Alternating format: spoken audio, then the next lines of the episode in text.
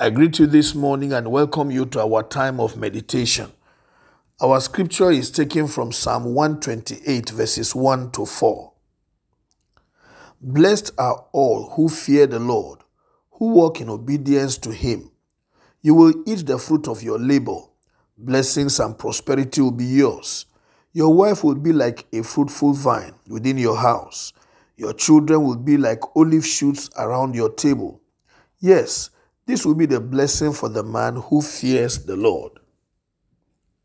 If you check through scriptures, you will find a lot of emphasis being made on the issue of the fear of the Lord.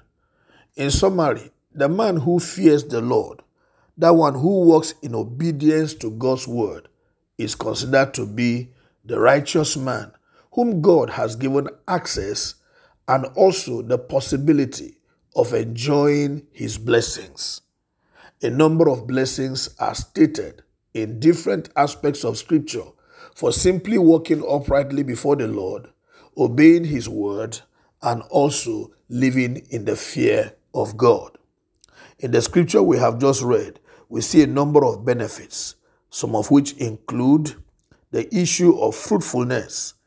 Anybody who walks in the fear of the Lord will be fruitful, and they will enjoy the fruit of their labor. They will enjoy prosperity. It talks about their wives being physically fruitful. It talks about their children surrounding the table of their parents, calling them blessed. He said these are some of the things that will accrue to the person who lives uprightly before the Lord.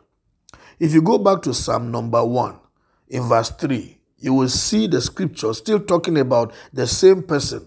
He said he will be like a tree that is planted by the rivers of water.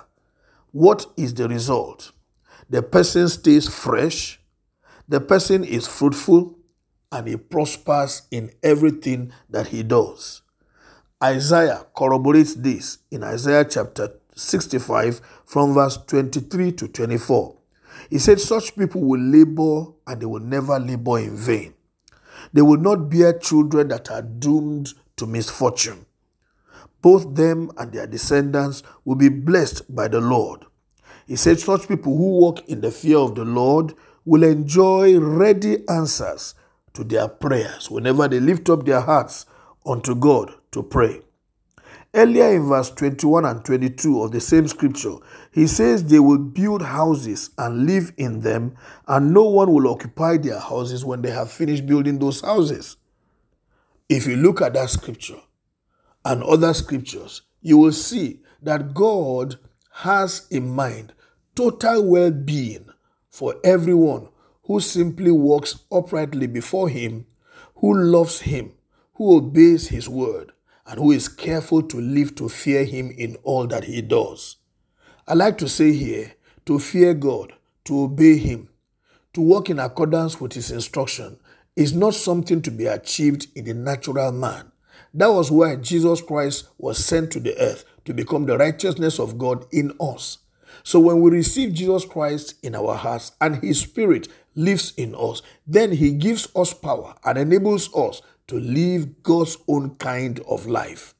When we do, God is pleased and he gives us access to all of his blessings. I pray that the grace of God will be upon you to stay connected to Jesus Christ and to allow him fulfill his purpose in your life and help you live for God. Amen. God bless you. Have a wonderful day. My name is Amos Kunat, pastor, New Estate Baptist Church, Lagos.